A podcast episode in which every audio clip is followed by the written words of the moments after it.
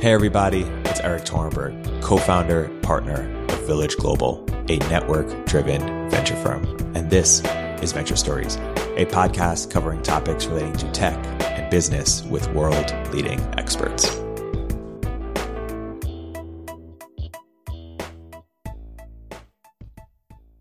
Hey, everybody.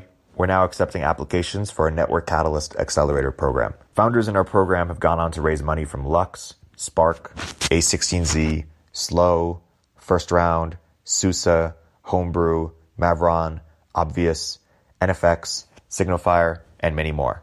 Learn more and apply at villageglobal.vc slash network catalyst. Hey, everybody. Welcome to another episode of Venture Stories by Village Global. I'm here today with two very special guests. We're lucky to have Austen Allred back on the program, co founder and CEO of Lambda School. And we're excited to have Rishi Mandal of Future uh, on the program for the first time. Uh, guys, welcome to the podcast. Thanks for having me. What's up, Erik? Good to be here. Rishi, why don't you start with you? Uh, why don't we talk about, why don't you first define what is Future? What, what is the inspiration for, for this podcast today? When you, when you came to me and said, uh, I want to do this episode, I was intrigued. Why don't you unpack the, the story behind it? Yeah, so Future in a nutshell, um, we designed Future to help the busiest of people be able to lead healthy lives. And the way we do it is we pair you one to one with a world class coach who trains you remotely using an app, and we send you an Apple Watch so they can track what you're doing. And the idea is put an expert in your life who, um, you know, in our case, you know, with your fitness, tells you what to do, keeps you accountable to doing it, and that's why we send you a device and the rubber hits the road there. They're in your life kind of as a high touch, you know, frequent uh, interaction. And so the idea here, you know, behind Future was there's a fallacy of like a routine in today's world, right? We are traveling a lot, busier than ever. Um, and so to have somebody who can float like uh, with you as your life changes is like really, I think, one of the pieces of inspiration. And we just watched what uh, the most successful people do with their health. Uh, you know, a good example is professional athletes. Um, they don't try to manage their health themselves in terms of what they're eating, how they're exercising, sleeping, and so on and so forth. Uh, the natural tendency for the, those types of people is to build a constellation of experts around them to help them manage, you know, those aspects of their health. And so that's what Future does. We really focus on your fitness today, put a coach in your life, and and obviously, you know, we have um, a lot of things happening in the world today with uh, the coronavirus uh, spreading. I think half of humanity now is on in lockdown, which is uh, probably something that's never happened before. And as more and more people have been sheltering in place and routines have been disrupted, you know, we've seen literally a 10x surge in interest in our service. And, you know, it started to get us thinking about, you know, we've spent the better half of, better part of two, two and a half years trying to perfect the translation of an in-person relationship to a purely digital relationship. And, you know, there's this obvious thought that now more and more people will engage in those types of things over the next three, 12 months. And some of those things will actually hit escape velocity and become norms. Um, and so, you know, Austen, you know, runs a um, entirely virtual school, um, and that doesn't even do justice to what they're doing. But you know, would love to, you know, just trade notes, learn about, you know, when you're taking something that is historically in person, visceral, you know, based on shared experiences, and you try to turn it into something that's purely digital. How do you have to get creative? What what are the counterintuitive things that lead to success? Uh, what are the challenges? You know, whenever you're building anything at scale, you get these emergent weaknesses of the unscalable thing that you were trying to use technology to scale up. How do you compensate for those weaknesses? And then you get these emergent strengths. Now that you know for example with future your coach can just be with you 24 7 how do you then amplify those those strengths? And so i thought we'd just kind of get together and kind of chat about you know the variety of industries that might see more virtual um, you know interactions. We were talking eric about it could be everything from obviously education and health but also you know retail you see digital stylists proliferating as an idea financial advice pharmacies music lessons you know the, the world is uh you know possibly going to see a lot of these types of things. Totally. Austen why don't we start about how you've thought about uh, translating the, the education experience to- totally digital before COVID, and then you know in in a COVID world and post COVID, uh, how that has sort of uh, changed your business or, or evolved it or, or, or, validated it, or uh, uh, what's coming to mind for you here? Yeah. So the interesting thing is, you know, we we've always been entirely online. The school has never had a physical location. Um, and when we started out, we, you know, like most schools, kind of I, I call it the skeuomorphic school of thought. You take exactly what happens in the physical world and you copy paste it online as best as you can, one for one. And it's a total disaster, uh, especially in the education space. Like education, the way it's taught in a classroom is not meant for a world where you're one tab away from Netflix at any given time. Um, so we found mm-hmm. that you hmm. have to really, you know, from first principles, from the ground up, think through things like, you know, who is a student accountable to and how do you know about that accountability when you can't just glance across the room and see what they're doing at any given time um, how do you keep a student engaged who are they working with how does the interpersonal interaction play and i think unfortunately as a result of covid what we'll see is uh, you know, about 10 years ago, there was kind of this MOOC movement where everybody put a camera in their lectures and recorded the lectures and put it online and said, all right, college is free now for everybody. Um, and then we were all surprised to learn that that wasn't a very effective mechanism through which people learn. And I think we're going to experience that kind of again as schools that haven't really thought through it from first principles are forced to move online and you know, my concern is that people will equate me recording a lecture of myself and putting it on an LMS with you know the full experience of online learning. Similarly, for Rishi, you know, the analogy might be if someone just you know created a workouts app um, and said, "All right, now you don't need a personal trainer anymore." It's it's pretty different. Yeah, you know, Austen, I noticed that you guys, um, where it seems like you really drive an idea of workflow and scheduling for your students. Did, was that something that was inherently built in from the beginning? And and you maybe you can tell me a little bit more about how you, how you think about that but it's like structuring time. Was that like did that evolve over time or was it you know and we used to let people kind of do whatever? Or you know just talk a little bit about that because i thought that was interesting so we have found that there's an enormous difference for us between uh, when something happens asynchronously and when something happens synchronously within the school. Um, there are a few studies that show that you know humans just kind of suck, and for some reason, when something is happening in real time, it activates a different part of our brains. And so, f- for us, we're you know we're not getting paid until a student you know, or we're not making money unless a student gets hired and does really well. We've tried all these asynchronous self serve things, and it's just never worked for us. Um, there has to be both something that happens live and something that kind of personalizes the experience along with what you've done. So we've we've tried a bunch of self-serve part-time you know on your own stuff before and it's it's never worked um, and i actually look at future as a model for how asynchronous self-serve is done really really well um, shout out to my trainer Jacob. Um, but yeah, it's, it's it's an interesting dynamic that I think we're still just beginning to wrap our minds around. Because even ten years ago, the thought of you know when you moved online, it was all here's a video or here's a download, not like let's have a shared experience. And that shared experience is really interesting. And how does it work for you? Is it students sharing experiences with each other? Is it students to because you talk you hinted a little bit at accountability you know, a lot of ways, health and education are the same. Everyone wants it, and no one wants to put in the work, right? and you have to sort of create drivers. So, like, is what what is it? Is it peer to peer? Is you know, and for you, it sounds like there's a bit of synchronicity, a bit of accountability. Is that all in the same, you know, uh, mechanism, or is it you're accountable to a tutor and you're or like a group leader, and then you're like sharing experiences with, uh, you know, cohort or something? so generally speaking the the schedule is you know eight hours or four or three hours a day that's full time or part time live so everybody has the same schedule um, which is more difficult from the logistics aspect of that is difficult but then when everybody's actually in the same place at the same time it makes everything else much easier and so generally speaking you're working with another student and you're accountable to either a ta or an instructor so we kind of for every movement within Lambda School, you're working with someone and you're accountable to someone. Sometimes it's the same person, but oftentimes it's two different people. Hmm. Um, and you know where we have a more difficult time is kind of post graduation when students are off on their own, and we're trying to instill that you know accountability asynchronously. That's something we're not as good at yet, and that's why I spend a lot of time trying to reverse engineer how Future's doing it because I think it's really interesting. We actually learned interestingly from a couple of education examples. You know, when we were starting the company, like you said, it's pretty easy to roll a bunch of workout videos and content and say like self guide yourself. And you know, similar to MOOCs, it's like ninety percent of people who start are never going to complete. And one of the things that we saw was I'm trying to think of where it was. So I do.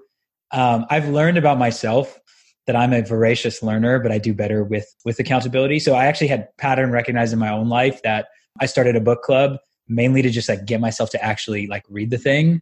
And I wanted to learn chess, and I started to learn online with someone. It was very clunky. It was like over FaceTime. And what I found was I would get all these assignments, I would not do them, and then every Wednesday, um, and this guy was like he wasn't, uh, you know, he was pretty highly ranked, um, someone I would you know look up to, and um, every Wednesday we would do a FaceTime, and every Tuesday night I would do all of my assignments, right? And it was like that's actually okay. Like that I I was getting them done. It like that I wasn't doing them over the course of the week was fine, but the fact that I was trying to get them done because I didn't want to like then FaceTime with this guy and look bad started to help us realize that that bits of synchronicity can reinforce kind of the the lulls in between. And, and if you're not, if you don't really care, in our case, it's a little bit different. If you don't really care when someone does something, then those little kind of like hooks of synchronicity kind of distributed throughout uh, a timeline can be the forcing function for a lot of productivity. Totally. You mentioned accountability but another thing you've thought a lot about rishi is is how to have similar sort of intimacy or empathy you know going remote. You started this podcast by talking about how remote your sort of digital presents sort of unique weaknesses and unique strengths and so I'm, I'm curious how you've sort of compromised for the weaknesses such that it's you know, still good enough while also taking advantage of the of the unique strengths that the that the medium provides. Yeah, um, and and think the answer will be very different as we you know start as a new service versus over long periods of time. So you know one of the favorite things that's been sort of ping ponging around in my head for a couple years now, as we started Future, you know about two years ago, is that um, I don't know if you guys have any recollection of the first time you heard of the internet or when the internet became kind of first was introduced in our lives. Uh, what's fascinating to me is the very first intuitive use of the internet for basically everybody. You know, computers everywhere are now connected to a network. Is like, oh man, I should be able to now connect with people ar- across the world, right? That was the first intuitive idea of the internet that I could harness the intelligence or the um, cultural diversity of people who are like way far away from me and like benefit from like you know collaboration or learning from people all around the all around the globe. And what's happened in the whatever convening like 30 40 50 years of having the internet is um you know we sort of initially started in some of that way uh, but pretty quickly got locked into you know due to privacy due to a lot of you know factors got locked into using the internet with people we already know in person right? So you use instagram and facebook you look up local businesses and and directions. Those are huge uses you know chat and email predominantly with people you have existing touch points with. Um, and we hadn't really seen mainstream uses of like totally just meet with a bunch of strangers until the last say 10 years. And when we were thinking about starting future and thinking about how do we actually get from where we are as we're starting and we're unknown commodity to this place where we're a part of your life every single day and we're actually like breeding intimacy and building relationship um, a bunch of factors went into it. Number one we said that you need to be predisposed to want to listen to this random person who's been introduced to your life. Right. And so Austen mentioned his coach, Jacob. Jacob used to be uh, one of the head strength coaches at the US Olympic Training Center, right? Like, pretty amazing, interesting person. He's worked at a bunch of university settings as a strength coach for, you know, um, college athletes. And, and across the board, our coaches pretty much come from either pro sports, D1 athletics, or they're sort of otherwise uh, very interesting and elite. And the reason that kind of makes sense as a starting point is we need someone who you've never met. You need to sort of lean in, and you need a you need some reason to want to say be vulnerable to them, listen to them, uh, feel accountable to them. Um, now, in the in the you know context of a school, it might be that I'm just motivated to want to learn this stuff, and this person has skills, or they're an engineer at Google, and I want to like follow in their footsteps. If you can create some predisposition to want to like lean in versus kind of sit back, um, I think that's one precondition that's required. Uh, the second thing is, um, you know, we talked about the, you know, emergent weaknesses. We can't be there, you know, with you. Um, and what we have to do is compensate for those. And, and what we, the ways we do that in the Future is we demonstrate how to do specific movements using audio and video cues. It's actually a relatively good replica of what a coach would do with you in person because there's this audio of like, hey, as you're working through this movement, focus on X, Y, or Z. Um, and as I think Austen's probably experienced, your coach will actually pipe in specific, even though your workout is async, they'll pipe in specific um, audio notes for you. So I'll often hear, "Hey Rishi, you know, uh, you said your low back was hurting, so during this movement, I want you to, I don't know, brace your core or something like that." Um, and so create these the, these bits of guidance that we can sort of you know light replicate what happens in person. But then what we found is because we can't share experiences with you physically, it's really important that we try to share experiences with you temporally. And so one of the very counterintuitive things, it's like one of our top level like metrics or, you know, features that we focus on. Or there's I guess two of them. Number one, how quickly respond to an incoming text from a customer. And number two, this is kind of the magic moment is when you complete a workout, right? A lot had to go into in terms of your activation energy as a customer to like get yourself to the gym or nowadays like, you know, get yourself away from your family, like set things up, get a workout in, you're huffing and puffing, your heart's racing, um, you've got you know adrenaline pumping and, and dopamine response in your brain. It's really important that we catch you like right at that moment and say something specific to you. And we don't say, "Oh, great job! Like nice workout," because you know we could have pre-scheduled like a, a bot could have done that. What we do is we present because you know we send you an Apple Watch. We present to the coach here's where we think uh, Rishi deviated from those movements or where his form got messy. Here's what his heart rate was doing throughout, or if he was doing cardio, mile pacing and, and, and et cetera, et cetera. And what we try to do is follow up with you minutes or seconds after you complete a workout and say, Hey man, I see you. And what I see is like, I remember when you couldn't do one pull up, but now I can actually see you know, with a um, you know gyroscope accelerometer that you did all 12 and I'm proud of you. Um, and so, long way around, the point I'm making is um, we can be there at kind of any time of day, any day of week. And the moments where you're actually extending yourself, we try to meet you as quickly uh, afterward um, to kind of share that experience and be specific so we can be sharing it. And we've seen that, you know, the end result of all of this, you know, so our coaches text you daily. They try to meet you at these kind of critical points. They send you workouts weekly. After you complete them, they try to follow up what we found is wild, actually, beyond what we would have imagined when we started the company, which is the average customer, mean or median, looks the same, trades four text messages every single day with their coach, seven days a week. And if you think about, and it's about 50 50 traffic, two messages sent, two received. So we're not blowing you up four times. This is like really a two way conversation. And if you think about the number of people you talk to, um, you know, on a day to day basis, four times a day, every single day, it's not that many people, right? It's like close coworkers, your partner, um, you know, maybe you know, close friends, um, and that's about it. And so, you know, we found that we build this intense intimacy and trust by initially using our expertise to get you to lean forward, by sharing experiences with you and being specific, and kind of like building some, you know, I think relationships, the currency of relationships are shared experiences, right? Um, and so, the more you share experiences with people, the better they'll say, quote, I know you. Erik and I have played basketball hundreds of times. So I'd say, I know Erik, you know. Um, and uh, and so what we try to do is share experiences with you temporally. Uh, and then over time, what we find is then it becomes a proactive thing. People start reaching out to us. We've seen uh, probably the majority of our customers wanting to make, uh, now that they're sheltering in place, uh, wanting to make changes in, in how they're exercising, you know, buying equipment or, you know, getting a new setup. Um, and the vast majority of them have reached out to their coach and said, "What do you think I should do?" And you know, so now we're driving purchasing behavior. Now we're like um, becoming a you know um, a trusted source. And so, so yeah, so that's how we that's how we thought about building intimacy. And over time, it really takes flight with those organic two way conversations. Yeah, and just for, for the record, Rishi is the the best uh, pickup defensive basketball player in the Bay outside of Draymond Green. um, as long as we're calling our own fouls, exactly. yeah, exactly. Austen, uh, same question. How do you think about compromising for uh, for the uh, inherent weaknesses of the medium, but also taking advantages of its uh, emergent strengths? Yeah, so I think that a lot of a lot of companies, a lot of experiences get this wrong by trying to make up for the weaknesses too early. I think what you really should do is double down on the strengths and drive the strengths so much that there's kind of a selection point between people who recognize that the weakness still exists, but that's okay. Um, and then later, after you focus a lot on the strengths, you focus on the weaknesses. So I think one example of that is Amazon, when it started selling stuff online, it wasn't trying to recreate a whole lot of the book buying experience. There wasn't You know, you couldn't browse, you couldn't smell the pages, you couldn't do all that stuff. But they had so much selection, you kind of didn't care.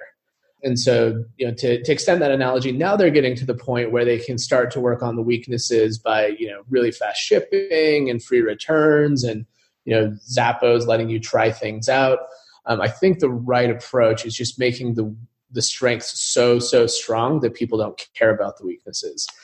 So for us, you know, that's you know it's completely free up front it's entirely online that accessibility will trump pretty much everything like there are people that physically could not attend a university classroom style setting that are always going to choose lambda because it's there.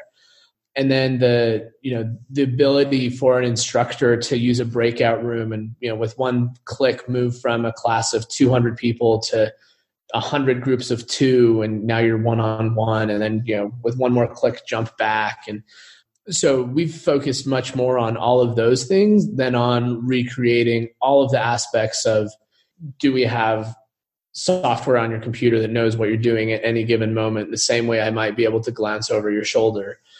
So you, you try to compensate for the weaknesses by doubling down on the strengths and then once it's really really strong then you go back and try to make up for the weaknesses. That's at least that's my viewpoint for for how you should tackle it. It's interesting. To your point around sort of first principles thinking uh, you, you, you guys are a, a boot camp, but you can imagine if, you know, for, uh, uh, you know, K through 12, I don't even know what they're doing, but they're, they're not going to school right now. Presumably they're doing some version of it uh, online, or actually, let's just assume they were for a second. People couldn't, um, you know, check if people were cheating, i.e., checking things on the internet or you know, checking things with with other people, and that might encourage us to think from first principles. Wait, we actually want to be using the internet to find out, you know, better answers or leveraging, you know, collaborating with people to find answers together. Why do we have this concept of, you know, of that it, that it's cheating in the first place? Yeah, super interesting. It's it's it's fascinating to watch. You know, most technologies go through that cycle of you know skeuomorphism first, where you try to replicate what you're doing online. I mean, it's interesting. You look at like you look at the original web pages for the New York Times, and it was laid out like it was a newspaper. You know, it was like constrained, so it was tiny and you couldn't read anything, but it felt exactly like a newspaper. And it took us a long time to figure out, you know, actually the fact that we can throw something online instantly is super meaningful.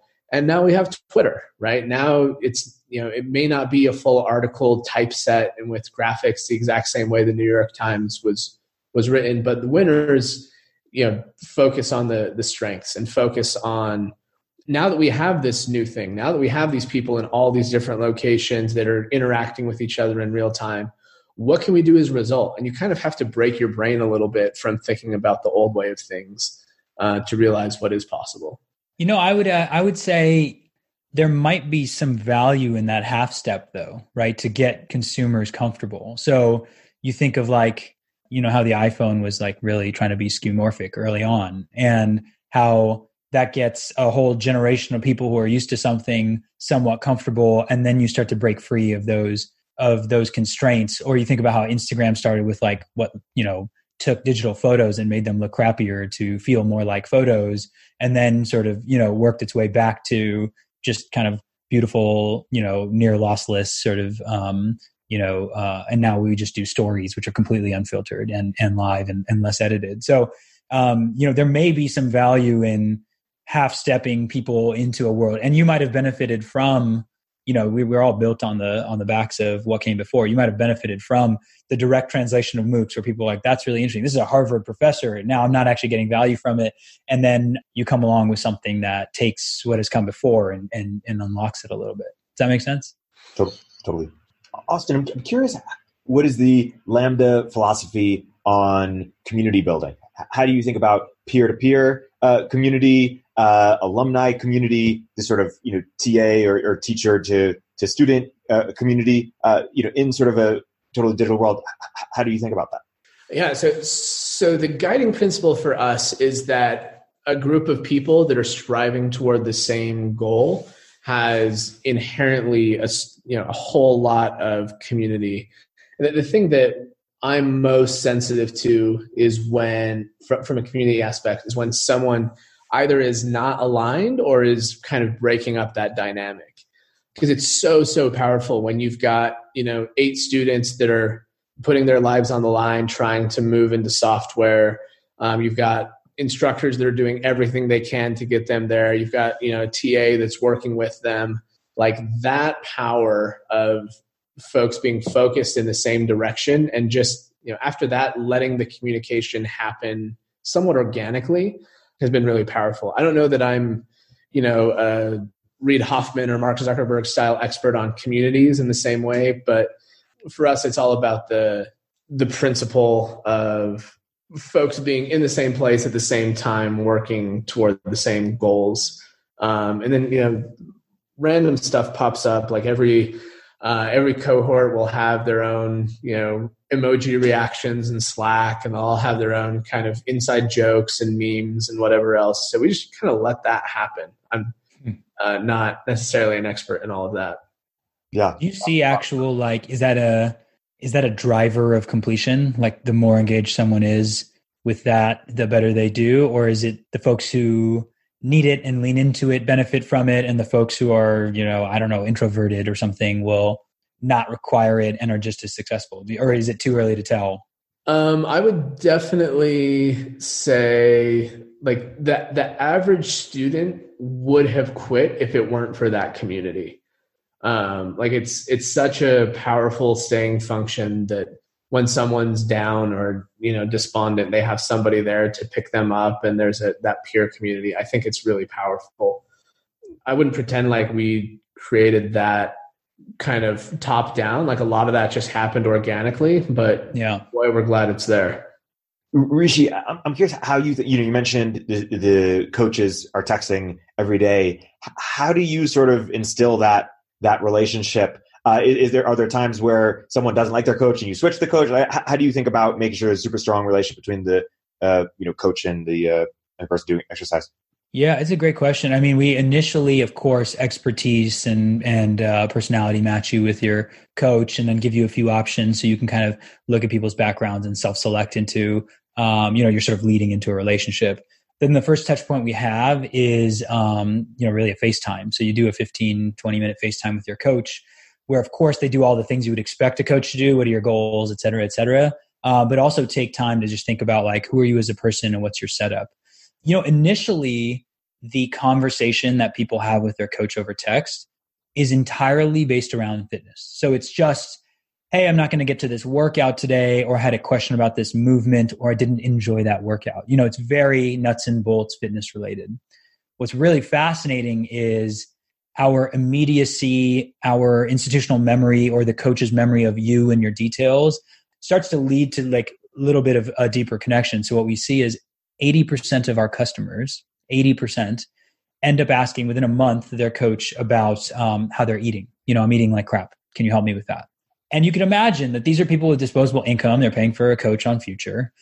There's no shortage of companies that are trying to beat down their door with a thousand dollar CAC to try to like help these people eat healthy and they can't make nuts, uh, you know, heads heads or tails of it. And they turn to this coach and like, what do you think? I already talk to you every day about my health in one regard. Uh, what do you think about this? So 80% ask their coach about, you know, how they're eating. Uh, 50% volunteer to their coach not sleeping enough and they want help with that. Uh, and 40% will actually volunteer to their coach they're feeling stressed or depressed. And so I think what happens is our ability to see you and be there and be kind of um, steady in that presence starts to liberate you know more information. And and one of the things that i hear a lot of people ask me about is you know so when will you replace the coach with like a fully automated? You've seen you know millions of workouts you know tens of millions hundreds of millions of messages now. Like when are you to you know have seen enough to sort of just like you know extricate the person out of the um out of the relationship? And i would contend that what you you don't want to do that. That future will have it will have a um a cosmic limit in the number of people we can serve by you know the number of coaches we have uh, but that we're actually deriving a great advantage from having a person in the loop. Um, and for all the disadvantages which would be you know um, supply constraint and you know we have these human limits of how quickly we could respond to you and things we can remember the huge advantage you get when there's a person in the loop is that it liberates a lot more information from the customer.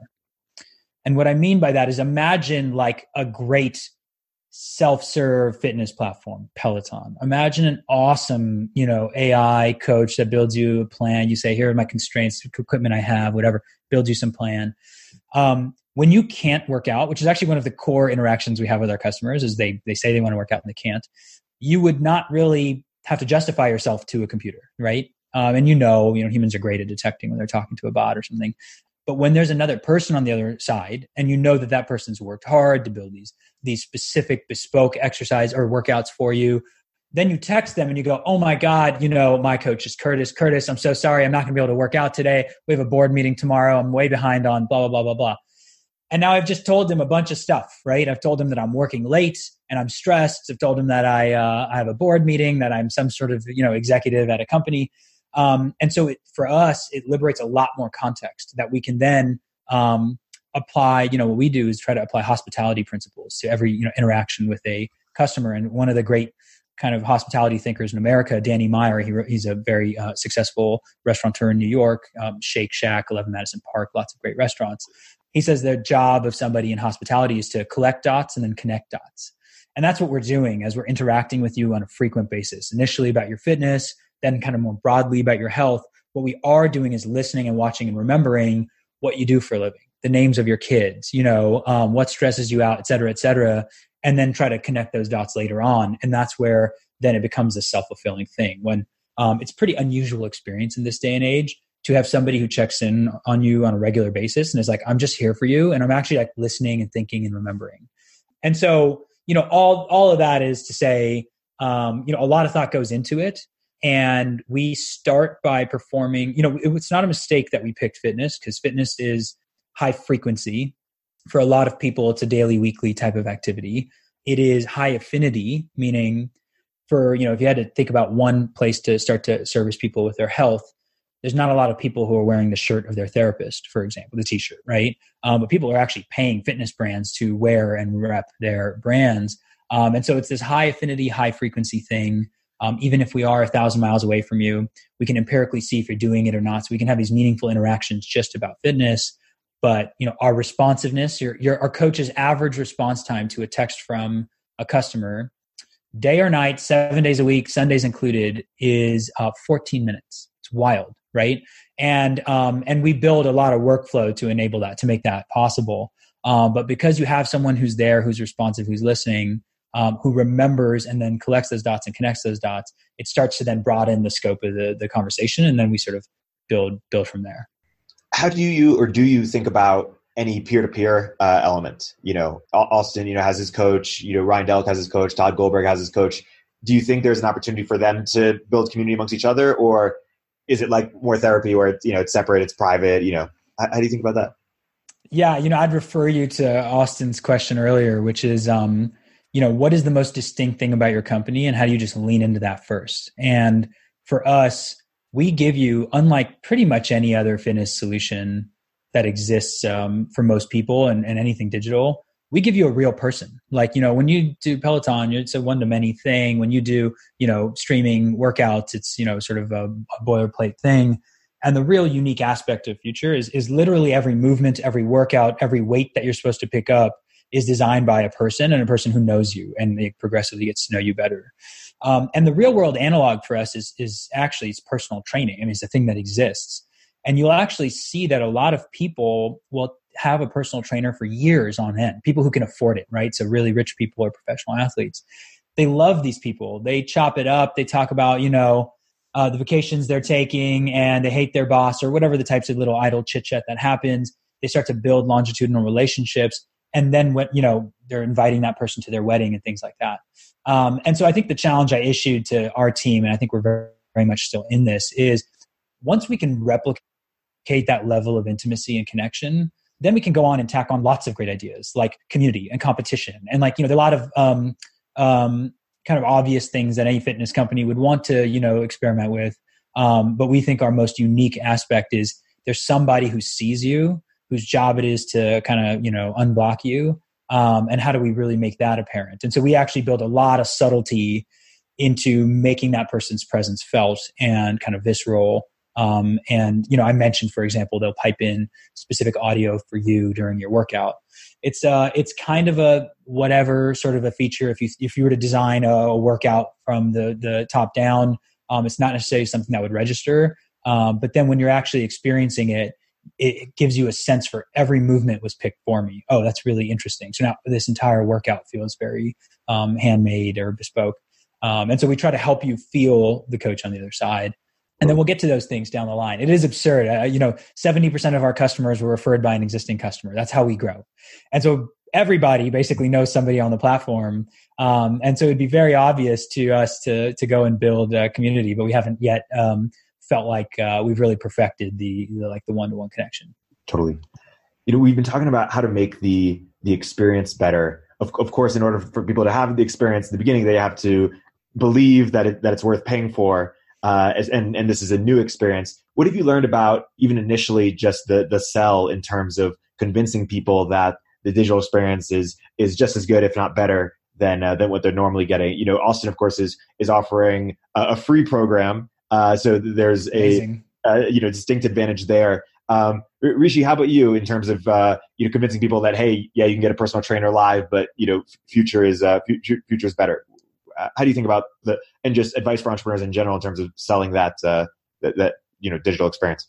Yeah, and actually, I think it'd be really interesting to see the flip side of this from Austen, which is a free service, but they require you to apply, and then there's some filter in the opposite direction for you know intent, right? Um, you know, for us, um, you know, it's a high priced product. It's 150 a month, 149 a month, um, which is, you know, an order of magnitude cheaper than having a real personal trainer who you see multiple times a week, probably a 100, 150 dollars a session. Um, but still, in the world of digital fitness apps, it's about uh, you know 10 times more expensive than your average thing. It's probably 10 or 15 times what you pay Netflix for a subscription. Um, and the main finding we had here, I mean, a couple of things. Number one, it would be a losing proposition for us to try to sell you an app for 150 a month. What we try to do instead is to help you understand the person who's back there, right? And that you're really what you're doing is you're getting somebody's time and attention. So, you know, if you are so lucky as to have, I don't know, an assistant or a housekeeper or, you know, people in your life, a tax person, people in your life who help you kind of with um with tasks that you're not, you know, inherently great at, you don't really look at your housekeeper as a uh, subscription, right? Uh, you look at them as someone who is you know great at what they do, who you don't mind inviting into your home, and you probably have some amount of um, interaction and depth to that, um, and then you pay them for the work that they do. And so the first thing is we had to really think about you know from a top down perspective what, what would it cost for us to deliver an insane high touch experience? Because it's very easy to build a quote online trainer who sends you a plan and is passively there. Uh, we wanted to build something very different which was high touch and we're in your life every day all of our coaches are employees, and so you become a central part of their life when um, when you subscribe to the service. What would it cost for us to deliver that? Um, and that was the first kind of discussion we had. Historically, you know, digital online training had been tried, and it had been tried at the like the twenty dollar a month price point and frankly you get what you pay for. You get an unremarkable coach who responds to you on a 48 hour lag and like it's not really a useful solution. Uh, what we wanted to do like i said before was put someone in your life who you want to lean into someone incredible and put them truly in your life day to day and that's going to cost some amount of money for us to go and be able to deliver that service. Uh, and then the second thing that we do is we really explain to you as you go and pick a coach you know here is so my coach is uh, curtis rayfield. He's based in wisconsin um, Curtis previously was a strength coach for the Golden State Warriors, before that for the Oklahoma City Thunder, and before that for the Chicago Bulls. He has a lot of depth and experience. He's a lot of stories that I want to hear. And for us to really describe you and show you what Curtis looks like, that his average response time is 15 minutes to any message and question you have, um, and that he'll be there for you every single day, supporting you, pushing you, building you workout plans for $5 a day, right? For, you know, 30 days, $5 is $150 um, it's become a very understandable proposition to people. Um, and so that's, you know, I would say, how are you explaining that value is a really important, um, you know, piece of the conversation. Um, and we try to help people viscerally feel the person, explore them, their background, see them from multiple angles. Um, it would probably be even better if we could show you a little video of that person or something, um, and then describe how high touch they'll be. and then price hasn't been, you know, it's not one of our our biggest hurdles to date. It's really, um, like you said at the top of the the funnel, explaining to people why a remote coach is valuable and interesting and it's a new idea. Although as more and more people shelter in place we're having to explain ourselves less and less. Totally. How about you austen to, to reach his earlier question in terms of uh, how, how, it works on the application side and, and how you think about that?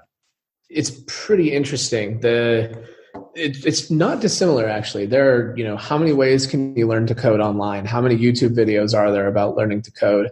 Um, and similarly we are a, a premium product that's expensive. Um, so the, the way that's been most effective for us to convince people in the past is just get them to try it. Like, you know, I assume Rishi has some sort of free trial mechanism. I actually don't know, but yeah, giving giving a person a chance to see what it's like to be looking over instructor's shoulder, to get your you know assignment graded, to be in the class in real time with other students. That's usually enough to to tip the scale. It just give people a taste.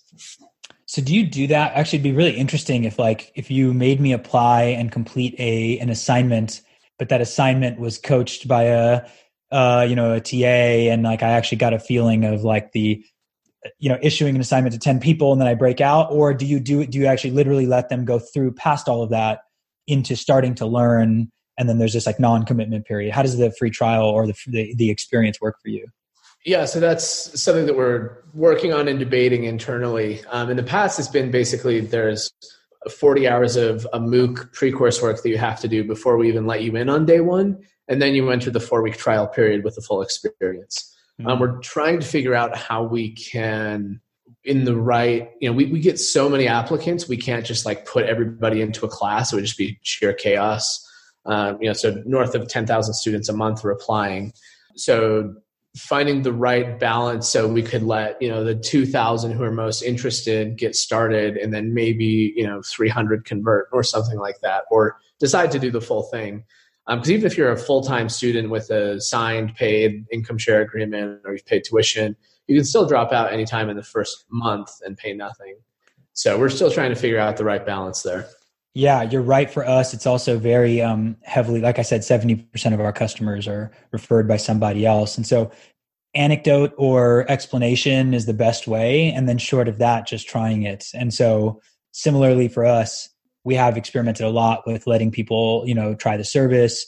Um, although that's obviously very expensive for us, we have a real coach who puts in real time to, you know, build workouts for you and and so on and so forth. And so we're experimenting with lots of different ways for how could you get a really visceral sense for this without having to, you know, for us take you four four weeks down the the uh, funnel before we really learn about where you are. It's it's tough. Yeah. If anybody knows a magical way to automatically separate people who are going to convert, please. and who are going to be our best students, please let me know. Yeah. Right. You know, I actually I had a I have a little bit of a question for Austen, which is you know, uh, I would love to learn just a tiny bit of the genesis of how you started. I actually don't even know when you started Lambda School. It's like when that was and how you started it. And my my question was, at some point, I imagine you were like, "All right, education online." How did you go from that? And probably Erik already knows this story. To this is the incarnation. And what I mean by that, and actually you've you've touched on this a little, which is you don't you you reject the false premise that you have to start with a linear translation of the in-person experience but the intuitive thing would be like i should start an online university you know and like really all the trappings of a university and you you've gone to a more um, and i know coding schools and boot camps have existed where i'm driving to is when we thought about starting something for health a lot of people what people do in health is like well health is driven by your doctor so you know well-meaning providers and insurers will say we'll make a doctor available to you or a registered nurse available to you. And like no one wants to talk to a registered nurse three times a day. You know, it's just like that's a weird relationship to have. And so we had to start with something that almost looks like a toy. And like the whole health industry, you know, could care less about what we're doing because we look like we're driving some very elective thing. And what happens is we start to help you manage more and more aspects of your health, how how you're taking your meds and dealing with stress and all of these things. And eventually, you know, probably refer you into something clinical.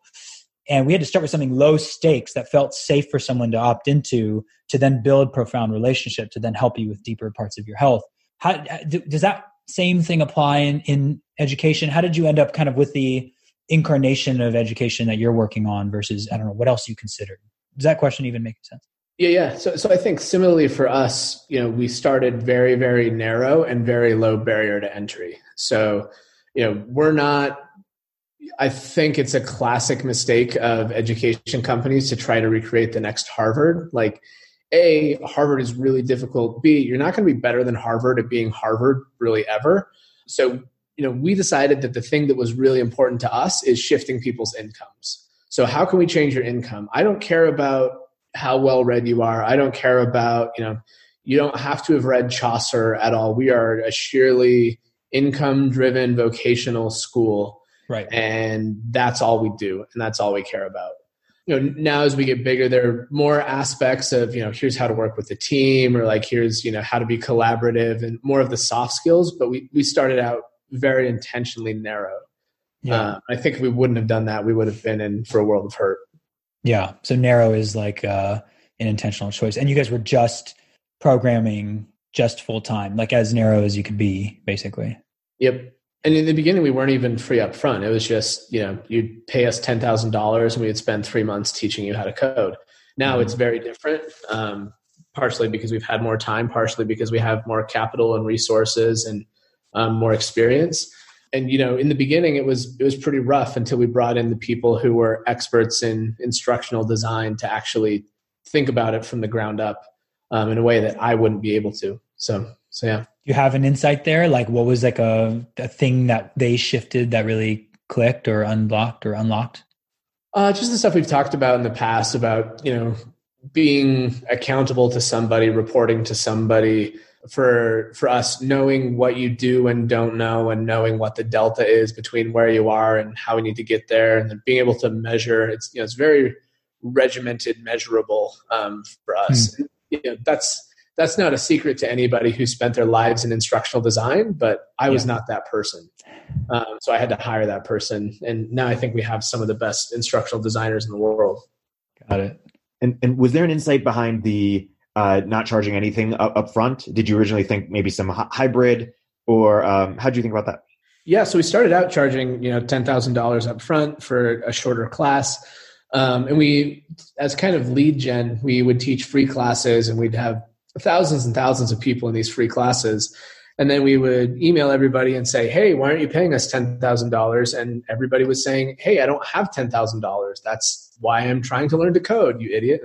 So you start thinking about, you know, how do you solve that chicken and egg problem? And I'd spent a long time in lending. So it felt obvious to me that there's kind of a risk analysis that's happening and there's a portfolio theory that's happening. It's different than you know a lot of other risk analysis and portfolio theory, but it's it's also not at the same time. Like what percentage of students need to be successful and repay in order to make it work? And then how do you work backwards from there into a model? So we built a model. It was totally wrong, but you know, it was a model. Um, and then, you know, we realized, so we started out by charging a thousand dollars up front. And then if you got hired, you'd pay us the other 10,000. Um, and then just kind of work our way down until it was zero up front. And I think there are a lot of schools that still do the thousand dollars up front because they need that little bit of skin in the game financially from you. That was just kind of one of our core values is that we didn't want to ha- you know charge you three or four thousand dollars on the front end um, because we wanted to be accessible. So it was an order of magnitude more difficult to figure out, but I think it makes the market size an order of magnitude larger. So trade offs. Totally. Uh, last question and, and bonus question. Uh, you know, we're seeing things like Burning Man uh, go go go remote, go digital. Um, is there any sort of either request for experiences or sort of interesting uh, thing that's top of mind for you in terms of you know this COVID era? What types of digital experiences uh, don't yet exist or don't yet exist at scale that that should or could or you or you think are particularly interesting? I'm waiting for somebody to revive Turntable FM. I don't know why that hasn't caught on again. yeah, that was an all-consuming thing when it existed. Yeah, you know, I think a lot a lot of people will experiment with um, online everything. I think it's going to be the devil's in the details here. It's like how do you actually make this um, feel meaningful and feel like interesting enough to go and and and use. I'm really interested, and I've been thinking a lot about when you know, and it's really hard to predict when the world opens back up what is the like what is the consumer thinking right are they are they fine to merge right back into uh, gyms and crowded restaurants or um, is that not going to be as appealing and so one of the like retail concepts that we've had for future kind of tucked away and something we've thought about for a long time is you know, gyms are huge boxes, right? Huge footprints that are located on often kind of outskirts of town or wherever huge pieces of real estate exist. And we've always thought about reimagining a gym as a really small, beautiful, personalized environment. And the advantage of having a small footprint is you can be in very desirable streets and you know pay low rent and um, and still you know provide this service. But with a small footprint, imagine walking into a place where maybe only four people can work out at any given time. But when they walk in, they're expected and remembered, and their setup and whatever equipment they need is all available to them. And the type of music they listen to, because we know what you stream at home when you walk in the place is is known and playing. And that was a really interesting idea to us because of because of personalization. And we thought that was a clever way to get to shrink the footprint, get lower rent, and then you know go and proliferate this into desirable areas. Uh, but now it's actually sounding like a really interesting idea um, because people don't necessarily want to be like in you know body to body or wall to wall with other you know people huffing and puffing. Um, and so the one the the singular experience or the intimate experience might be more interesting. And so i started to think about like you know what would restaurants look like if there was like you know one one party seated at a time? You know would that be interesting or would that not be? I mean it's really you know challenging um you know you lose some of the aspects of why you go out but um but i think how retail might change when it opens back up is at least an interesting thing to think about. Totally. That's a, uh, a great place to, to wrap. Uh, so in, in closing, uh, Rishi, can you plug uh, Future and then uh, Austen plug uh, plug Lambda? Yeah, Future. We pair you with a remote coach, and um, and they're there for you, you know, one to one to keep you accountable and um, get you moving. So Future.fit and go give it a spin. Lambda School is a live online computer science education that costs nothing until you're hired. Amazing. Awesome. And make sure you follow Austen and, uh, and Rishi on Twitter as well. Uh, guys, it's been a great episode. Thank you so much for coming on. Thanks, Erik. Great to see you, man.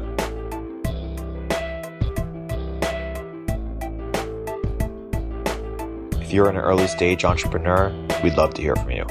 Check us out at villageglobal.vc.